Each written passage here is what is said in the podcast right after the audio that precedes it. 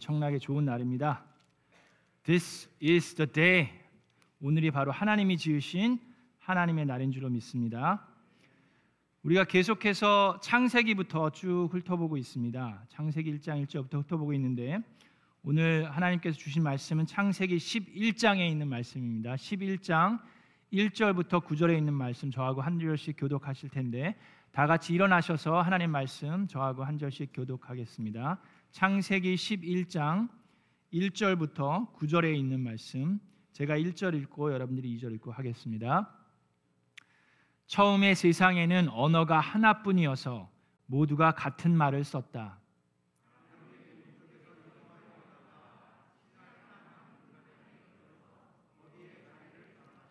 그들은 서로 말하였다.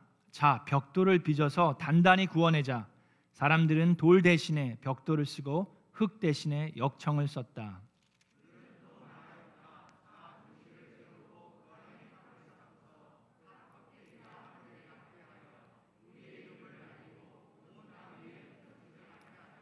주님께서 사람들이 짓고 있는 도시와 탑을 보려고 내려오셨다.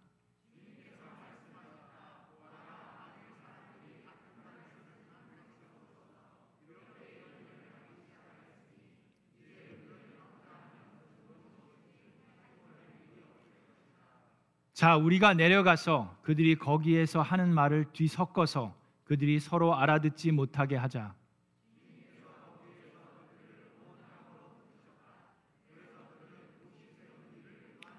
함께 읽겠습니다. 주님께서 거기에서 온 세상의 말을 뒤섞으셨다고 하여 사람들은 그곳의 이름을 바벨이라고 한다. 주님께서 거기에서 사람들을 온 땅에 흩으셨다. 아멘. 이것은 하나님의 말씀입니다. 자, 우리 앉으시기 전에 주변 분들과 인사하겠습니다. 반갑습니다. 하늘 복 많이 받으세요. 잘 오셨습니다. 하늘 복 많이 받으세요. 하나님의 미라클이 됩시다.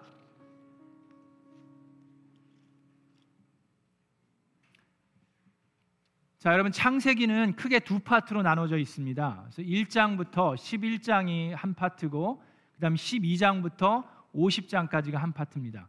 자, 1장부터 11장은 그 창세기 그 1장 있죠. 천지 창조부터 시작해서 전 인류의 초창기 역사를 나타내고 있습니다.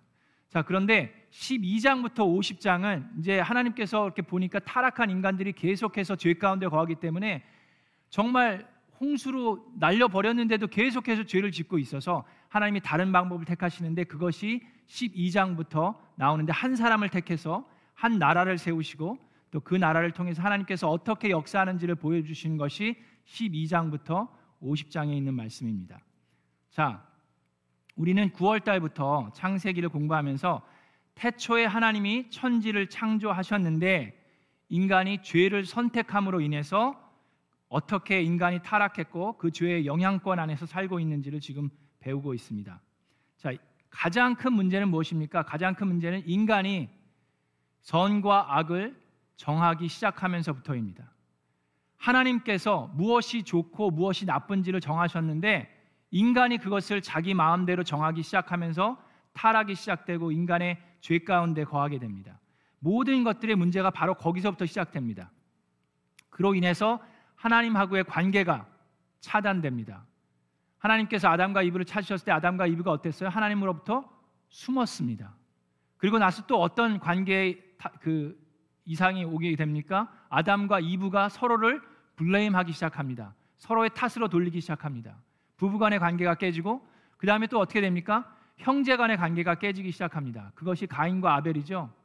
자기가 옳다, 자기가 좋다 하면서 질투와 시기심이 일어나면서 자기의 친형제를 죽이는 사건까지 일어납니다. 또 가인의 후손인 라멕도 마찬가지로 자기가 옳다라고 생각하는 것을 하면서 살아갈 때 인간은 타락한 죄 가운데 거하게 됩니다. 자, 그렇게 해서 계속 사람들이 살다 보니까 창세기 6장 5절에 뭐라고 되어 있습니까? 주님께서는 사람의 죄악이 세상에 가득 차고 마음에 생각하는 모든 계획이 언제나 악한 것인 뿐임을 보고서 땅 위에 사람 지으셨음을 후회하시며 마음 아파하셨다라고 나옵니다. 얼마나 슬픈 스테이먼입니까? 하나님께서 이 악이 그냥 여기저기 있는 게 아니라 온 세상에 가득 차고 사람들의 마음에 생각하는 모든 계획이 언제나 악한 것뿐임을 보시고 정말로 슬퍼하셨다고 나와 있습니다. 여기서 후회했다고 하는 그 단어는 하나님께서 아 내가 실수를 했구나 뭐 그런 뜻이 아니라 하나님의 감정 그 이모션을 얘기하십니다. 그래서 하나님께서 그 인간들의 타락한 모습을 보시면서 슬퍼하고 마음 아파하셨다는 표현을 하고 계신 겁니다. 자, 그래서 하나님께서 6장 12절 13절에 보시니까 하나님이 땅을 보시니 썩어 있었다. 살과 피를 지니고 땅 위에서 사는 모든 사람들이 모든 사람들의 삶이 속속들이 썩어 있었다라고 얘기하십니다. 하나님께서 그래서 노아에게 말씀하십니다. 땅은 사람들 때문에 무법천지가 되었고 그 끝날이 이르렀으니 내가 반드시 사람과 땅을 함께 멸하겠다라고 얘기하십니다. 자, 어떻게 보면 하나님 우리 그 어떤 사람들이 생각하기에 안에 하나님께서 그렇게 사랑이 많고 은혜가 많으신 분이 어떻게 그냥 하루 아침에 그냥 홍수로 그냥 모든 동물들까지 다 멸하실 수 있습니까라고 생각하는 분들이 있을 수 있습니다. 자, 여러분 썩은 나무는 베어 버리는 것이 당연합니다. 여러분 부패된 음식 여러분들이 아무리 정성껏 만든 음식이라도 그 음식이 부패돼서 썩어서 냄새가 나고 계속 썩기 시작하면 어떻게 됩니까? 버려야죠. 버리는 것이 당연합니다. 자, 그런데 그런데 하나님은 속썩들이 썩어 있는 이 세상을 보셨음에도 불구하고 하나님께서는 어떻게 하셨습니까? 그럼에도 불구하고 모두 전멸시키신 것이 아니라 노아와 그 가족들을 또 그 하나님이 창조하신 동물들을 정하셔서 살리시고 하나님의 은혜로 덮으셔서 새롭게 시작할 수 있도록 해 주셨습니다. 그것이 하나님의 은혜입니다. 자, 그런데 홍수가 끝난 뒤에 노아는 포도나무를 심습니다.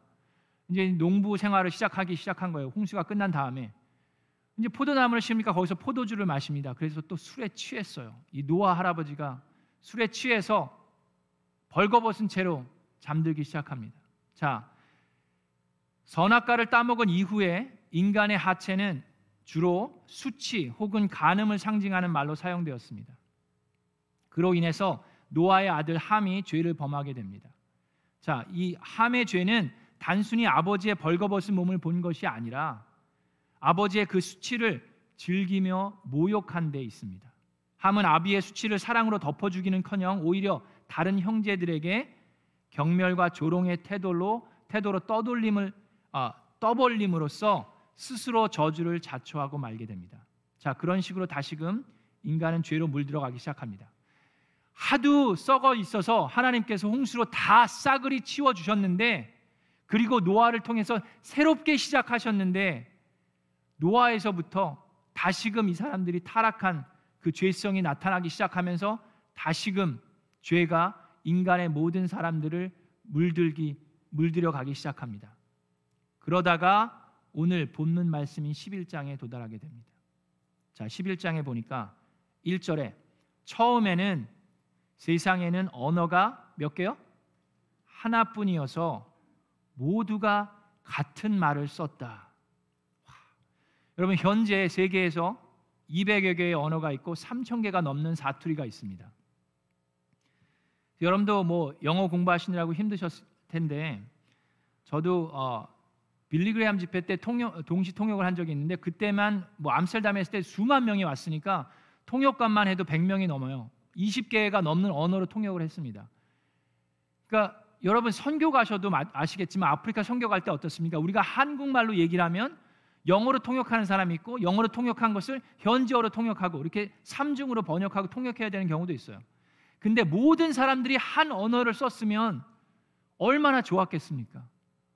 선교하는데도 얼마나 큰 도움이 됐겠어요. 여러분 영어 공부 안 해도 됐어요. 얼마나 좋지, 좋아요.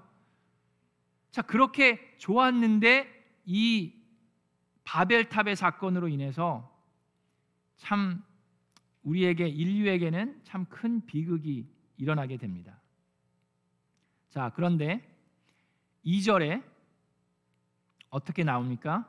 사람들이 동쪽에서 이동하여 오다가 신할 땅의 한 들판에 이르러서 거기에 자리를 잡았다라고 나옵니다. 자, 여기서 오다가 옮기다라는 뜻은 이 말뚝을 뽑다라는 뜻입니다. 원어에 보면 자, 이 사람들이 하나님께서 어떻게 했어요? Fill the earth. 자, 노아에게도 동일한 얘기를 했어요. 이렇게 흩어져서 이 하나님께서 창조하신 것을 가득 채우라고 명령을 하셨는데 이 사람들이 이제 옮기다 계속해서 말뚝을 뽑았다가 다시 받고 하는 게 얼마나 힘들겠어요. 여러분 이사해 보셨죠? 이사하는 게 쉽습니까? 이삿짐 싸고 다시 풀고 그거 하는 것이 얼마나 힘들어요. 그 당시에 그 사람들도 그렇겠죠. 얼마나 힘듭니까? 그러다가 드디어 좋은 땅을 발견했어요. 평지를 발견하고 이제 여기서 좀 정착하면서 살아봅시다. 라는 마음이 생기는 것이 자연스럽지 않을까요? 자, 그래서 그 바벨탑에 있는 사람들도 마찬가지였습니다. 그리고 그들은 그만한 능력을 가지고 있었어요. 자, 11장 3절에 이렇게 나옵니다. 그들은 서로 말합니다. 자, 벽돌을 빚어서 단단히 구워내자.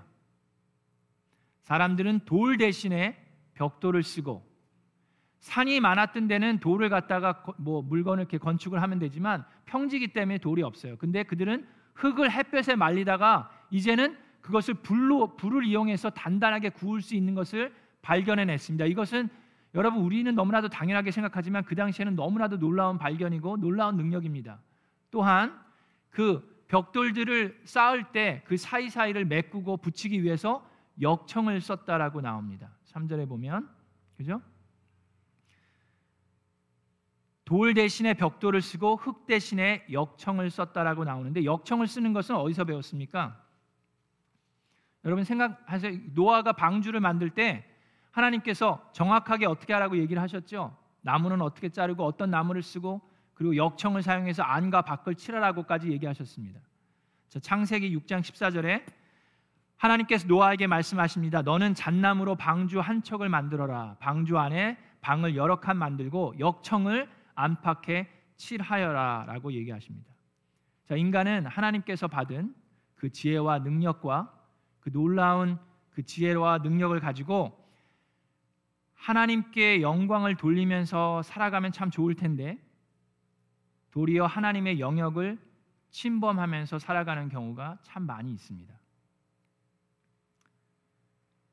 11장 4절에 보니까 딱 그 모습이 그대로 나옵니다. 그들은 또 말합니다. 자, 도시를 세우고 그 안에 탑을 쌓고서 땅 꼭대기가 하늘에 닿게 하여 우리의 이름을 날리고 온 땅 위에 흩어지지 않게 하자. 한마디 한마디가요. 전부 다 하나님이 원하시는 게 아닌 걸 하고 있는 거예요. 자, 하나님께서는 무엇라고 얘기하십니까? 창세기 1장 28절에도 그렇게 얘기를 하셨고 아담에게도 얘기하셨고 홍수로 싸그리 다 없앤 다음에 노아에게 다시금 똑같은 얘기를 하시는데 뭐라고 얘기하세요? 생육하고 번성하여 땅에 충만하여라 라고 얘기하셨어요.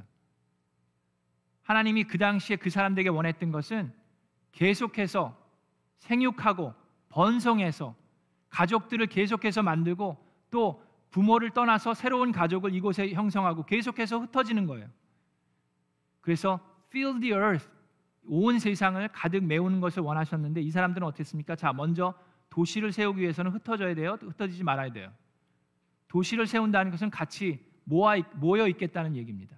도시를 세우고 그 안에 탑을 쌓고 탑을 쌓는 것은 그 안에 자기들이 예배를 하겠다는 건데 누구를 예배, 합니까 자기들의 능력을 예배합니다.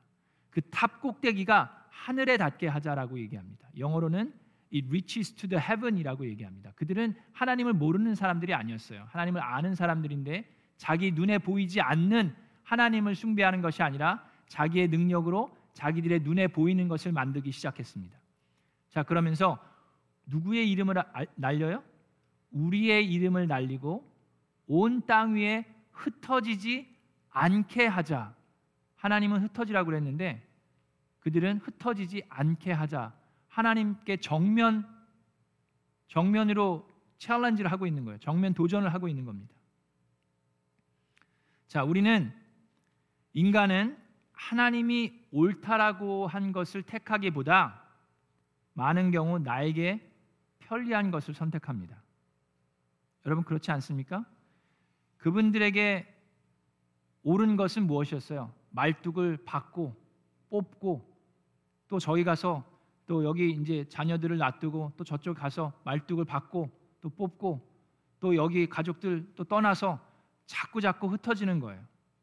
근데 편한 거 뭡니까? 여러분 이사하는 게 쉬운 게 아니에요. 그죠? 새로운 땅, 그 땅이 어떤 건지, 거기 물이 있을지 없을지도 모르고 우리는 편한 것을 선택합니다. 살다 보면 그럴 때가 참 많이 있습니다. 우리는 더욱더 컨비니언한 것들을 택할 때가 많이 있습니다. 또한 인간은 하나님보다 더 많이 안다고 생각하기 시작할 때, 더 나아가서 하나님보다 더 잘할 수 있다라고 생각하는 순간 멸망이 찾아옵니다. 자, 이들은 얘기합니다. 여러분 생각해 보세요. 자, 도시를 세우고 탑을 쌓고 이름을 날리고 흩어지지 않는 것 메이크 센스 하지 않습니까? 좋아 보이지 않아요? 그렇죠. 뭐 이 생고생하면서 말뚝만 자꾸 바꿨다 뽑았다 하는 것보다 같이 모여서 서로 힘을 합쳐서 성을 쌓아서 우리를 보호하고 탑을 쌓아서 우리의 이름을 알리는 것이 훨씬 더 유익해 보이지 않습니까? 제가 생각해도 훨씬 더 나을 것 같아요. 우리가 하나님이 하신 말씀이 분명히 있음에도 불구하고 내 생각에 이것이 더 옳다라고 생각할 때 하나님의 말씀을 거역하기 시작할 때 우리에게는 멸망이 차가웁니다. 자, 여러분, 지금은 어떨까요? 지금은 우리가 이런 일을 안 하고 있습니까? 우리가 하나님보다 더 안다고 우리가 하나님보다 더 잘할 수 있다라고 생각하는 게 없을까요? 저는 두 가지가 생각이 납니다. 하나는 그 AI라고 그러죠. Artificial Intelligence라고 그러죠. 그런 게 생각이 나고 또 하나는 유전 공학이 생각이 납니다. 자, Artificial Intelligence, AI 그게 뭡니까? 여러분 어, 좋은 예로 2016년도에 아주 재미난 이벤트가 하나 있었습니다. 2016년도 3월 9일부터 15일까지 하루 한 차례 바둑 대왕인 이세돌 기억나십니까? 그 이세돌이란 사람이랑 그 구글에서 만든 Deep Mind Challenge 매치가 있었어요. 그 바둑 매치가 있었습니다. 그래서 컴퓨터랑 그 AI랑 이세돌이랑 붙은 이세돌은요 바둑 구단이에요 구단.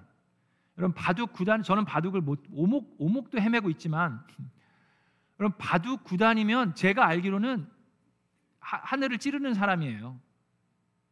자, 그 매치가 있었습니다. 하루에 한 판씩 5일을 했는데 누가 이겼을까요? 기억나세요? 그 보셨어요? 누가 이겼습니까? 이세돌? 이세돌이 한 판을 한 판을 이겼어요. 맨 처음에는 다 이세돌이 이길 거라는 사람들이 더 많았습니다. 근데 놀랍게도 이 컴퓨터가 이겼어요. 자, 컴퓨터 공학은 지금도 여러분 여러분들 집에 보면은 이렇게 vacuum 하는 것 있죠? vacuum 로봇 있잖아요. 그 로봇가 여러분 집 그냥 알아서 자기가 청소하고 다니는 뭐 그런 거 있잖아요. 그 참 얼마나 편해요. 좋습니다. 그죠? 로봇도 우리 인간들이 인간의 편의를 위해서 만들었어요. 근데 여러분 터미네이터 보셨죠? 영화. 우리 자랄 때 터미네이터. 그게 옛날에는 그냥 아 그냥 뭐 영화에서나 있을 법한 일이라고 생각을 했는데 지금 우리가 알게 모르게 그런 일들이 일어나고 있습니다. 우리가 만들고 있는 로봇들이 우리가 생각하는 것보다 되게 영특해요. 어떤 그 유튜브를 보면 이제 로, 로봇 군인을 만드는데 우리가 좋은 쪽으로만 사용하면 참 좋겠는데 인간이 항상 그렇지가 못해요. 인간 그 로봇 군인을 만들었는데 이제 시험을 합니다. 그래서 막 일부러 넘어뜨리고 밀치고 막 그런데 막 밀치고 넘어지면서도 계속 총을 쏘는데 백발백중이에요. 인간은 이렇게 밀치고 넘어지면 어떻게 돼요? 총을 쏘면 빗나가죠. 로봇은 절대 그렇지가 않아요. 그리고 넘어져도 뭐 아프지도 않고 그냥 일어나요. 꼭 영화에서나 보던 것들이 지금도 개발되고 있고 일어나고 있습니다. 여러분, 다이나마이트 같은 것도 원래는 좋은 목적으로 만들어졌죠. 근데 그것이 어떻게 인간의 타락한 죄성 때문에 어떻게 됩니까? 폭탄으로 만들어지고 파괴하는 일에 여러 군데 쓰이고 있죠. 마찬가지예요. 로버트도 앞으로 어떤 일이 일어날지 모릅니다. 인간을 위해서 만들었는데 도리어 인간을 공격하는 그런 일들이 로버트들이 할 수 있을까요? 없을까요? 두고 봐야 되겠죠. 마찬가지라고 볼 수 있어요. 하나님께서 인간을 하나님의 영광을 위해서 창조하셨는데 인간들은 타락해서 하나님을 이용하면서 살아가려고 하고 있습니다. 그래서 하나님께서 홍수를 인간들을 쓸어 버리셨고 그럼에도 불구하셔서 우리를 사랑하셔서 다시금 기회를 주셨습니다. 자, 그것이 하나의 AI고 또 하나가 있는데 그거는 이제 유전 공학입니다. genetic engineering인데 과학자들이나 여러 사람들이 지금도 오늘도 여기저기서 이 사람의 DNA 에디팅을 어, 할수 있는 그 허락을 달라고 계속해서 법안들이 어, 나오고 있고 통과되기 어, 일부 직전입니다. 자, 왜 그럴까요? 자, 그런 DNA 에디팅이나 제네릭 엔지니어링을 통해서 우리가 얻을 수 있는 benefit이 아주 많이 있습니다. 여러분, 어, 그 유전병들이 있죠. 혈우병이라든지 헤모필리아라든지 어, 시니스틱 피브로시스라는 게 있는데 낭포성 섬유증, 폐에 계속해서 염증이 생기고 또 소화 불량이 계속 일어나는 거 아니면 근위축증이라고 있죠. 근육이 점점 마비되는 병 같은 거. 그런 것들이 이제 유전병 중에 대표적인 병이라고 할 수 있는데 그런 것들을 그 인간의 휴먼 엠브리오를 통해서 DNA 에디팅을 해서 그런 것들을 방지할 수 있다 하면은 얼마나 좋겠어요.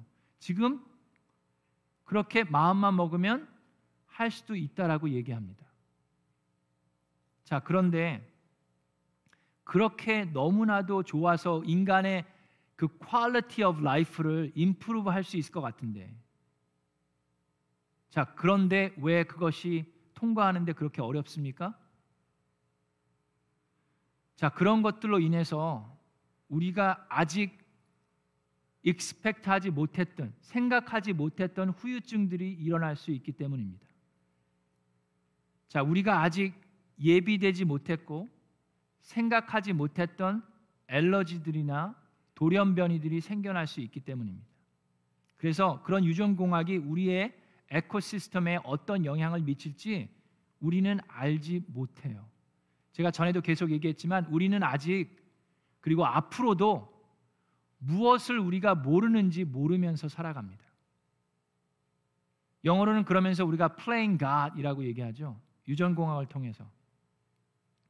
여러분 지금은 우리가 인종차별 때문에 문제가 심각하다고 할 수 있는데 나중에 가면 이 genetic engineering 때문에 유전 코드를 가지고 인간들을 서로 차별하게 될지도 몰라요.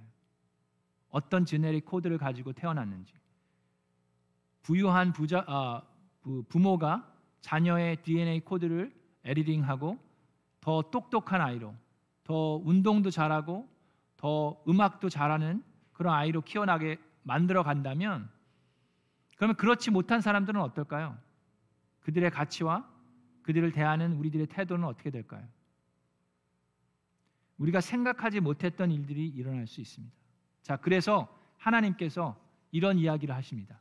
자, 그런 바벨탑의 모습을 보면서 동일한 그 마음으로 11장 6절에 이런 마음이 어, 말씀을 하십니다. 주님께서 말씀하셨다. 보아라. 만일 사람들이 같은 말을 쓰는 한 백성으로서 이렇게 이런 일을 하기 시작하였으니 이제 그들은 하고자 하는 것은 무엇이든지 하지 못할 일이 없을 것이다. 그 일이 지금 일어나고 있어요. 우리가 생각할 때 벽돌을 만드는 게 뭐가 그렇게 대단했냐, 역청을 써서 탑을 쌓는 게 뭐가 그렇게 대단하냐고 생각했지만 그 당시에 그들에게는 놀라운 발전이었습니다. 지금 또 그런 일들이 계속해서 일어나고 있어요. 자, 11장 7절에 자, 우리가 내려가서 하나님이 얘기하십니다. 그들이 거기에서 하는 말을 뒤섞어서 그들이 서로 알아듣지 못하게 하자. 자, 여기서 참 저는 하나님의 그 마음을 보면서 참 감사한 마음이 있어요. 하나님께서 다시금 그냥 야 물로 한번 쓸었더니 이것들이 또 그러네.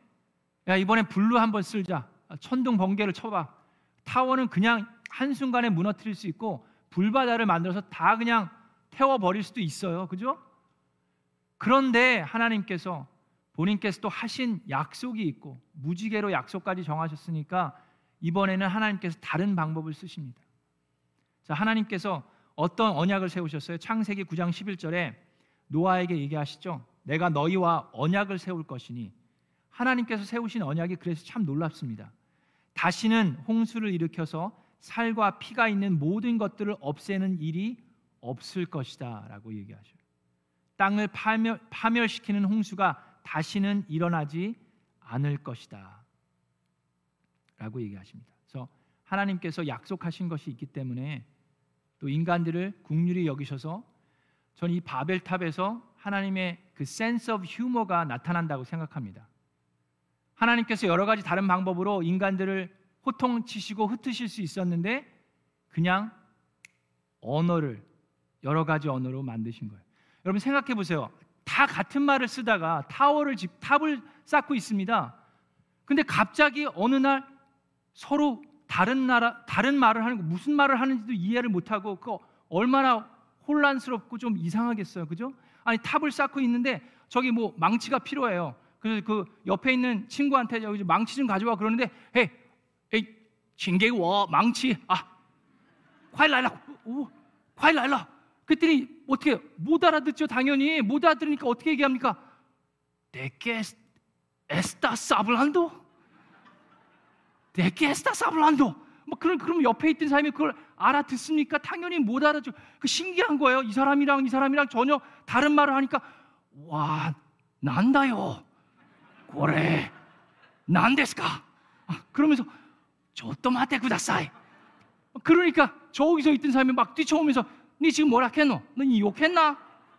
니야 일은 안 하고 니네 지금 뭐 하는 기고? 뭐 말장난하나? 막 그러면서 막 서로 짜증 내면서 막 얼마나 프로스트레이트 되겠어요? 얼마나 화가 나지 않겠습니까? 그러니까 아유 야, 我说普通话你们听不懂吗？为什么你说에스타 사블란도什么名字？你那果然难道有什么名字？我你们说我听不懂啊！ 아, 혼란스러워 막 어려워 막 그러지 않겠어요? 그러니까 마음이 속상해가지고 이제 한 명씩 한 명씩 떠나는 거예요. 그렇게 오랫동안 같이 탑을 쌓았던 동지 친구지만 그래도 뭐 말이 통해야지 물 갖다 달라는데 망치 갖다 주고 배고프다는데 무슨 뭐 더 일하라 그러고 그러니까 속상하니까 이제 떠날 수밖에 없죠. 아, 복님은 와이니 짜이젠 사요나라 오지상 아디오스 아미고 그러면서 떠나는 거예요. 참 하나님이 그걸 보시면서 아, 진작에 떠나지. 떠나랄 때 떠났으면은 그래도 같은 나라 말 쓰면서 좀 영어 공부도 안 하고 그랬으면 살았을 텐데 이게 뭐니? 아이고 참 쌤통이다 뭐 그러진 않았겠지만 그러면서 이제 사람들이 흩어지기 시작합니다. 자 여러분 여기서 오늘 여러분 엄청 제가 연습했는데 이게 참 하여튼 여러분 우리 한 가지 확실하게 알아두기를 원합니다. 다른 거 다 잊어버리셔도 되는데 이 한 가지만 기억하시면 돼요. 타락한 인간에게는 자기의 힘으로 살아보겠다는 의지가 있습니다. 눈에 보이지 않는 하나님을 우리가 느끼지 못하기 때문에 우리는 우리의 재능과 능력으로 탑을 쌓아가면서 살아갑니다. 근데 그 능력과 지혜가 하나님으로부터 온 것인 것도 그조차도 잊은 채 나의 탑을 쌓으면서 살아갑니다. 나의 이름을 나의 이름을 날리고 싶어서 나의 탑을 쌓아갑니다. 그런데 그런데 우리가 쌓는 탑은 결국 하나님께서 흩으십니다. 자, 그러나 하나님이 떨쳐 주시는 이름은 축복의 근원이 될 수 있습니다. 자, 11장과 12장이 되게 크게 다르다 그랬죠? 바벨탑의 사건이 있은 다음에 하나님께서 이제 또 하나의 새로운 방법으로 인류에게 역사를 하십니다. 언어까지 흩으시고 이제 흩으셨는데 흩어진 다음에도 계속해서 이 사람들이 타락한 죄인으로서 살아가니까 하나님께서 이번에는 새로운 방법을 택하시는 게 창세기 12장인데 12장 2절에 하나님께서 한 사람을 택하셔서 한 백성을 만드시는데 12장 2절에 이런 놀라운 말씀이 있습니다. 자, 아브라함을 택하시죠. 그 다음에 아브라함에게 하나님께서 또 약속을 하십니다. 내가 너로 큰 민족이 되게 하고 너에게 복을 주어서 내가 크게 이름을 떨치게 하겠다. 너는 복의 근원이 될 것이다. 자, 여러분 생각해 보세요. 큰 민족이 되게 하고 도시를 세우는 것과 좀 거의 비슷하지 않습니까? 그 다음에 하나님께서 뭐라고 그랬어요? 너에게 복을 주어서 내가 내가 크게 이름을 떨치겠다라고 하나님께서 얘기하셨어요. 자, 바벨탑을 쌓은 사람들이 자기의 이름을 떨치겠다라고 얘기했고 하나님께서는 아브라함에게 내가 내가 너의 이름을 떨치겠다라고 얘기했는데 무엇이 다릅니까? 차이가 무엇이에요? 여기서 우리는 놀라운 하나님의 우리 진리의 말씀을 배울 수 있습니다. 여러분, 탑을 쌓는 것이 죄입니까? 지금 뭐 에펠탑 뭐뭐 뭐, 어? 여기저기 탑들이 많은데 그 다 죄예요? 탑 자체는 죄가 아닙니다. 여러분, 여러분들의 이름이 온 세계에 떨쳐지는 것 죄입니까? 뭐 하나님이 그렇게 하시겠다. 그건 죄가 아니에요. 근데 내가 나의 능력으로 하나님을 무시한 채 나의 이름을 떨치는 것은 어떻게 됩니까? 그래서 하나님이 기뻐하시는 것이 아니에요. 하나님이 여러분의 이름을 온 세상에 축복의 근원으로 만드시기를 주님의 이름으로 축원합니다.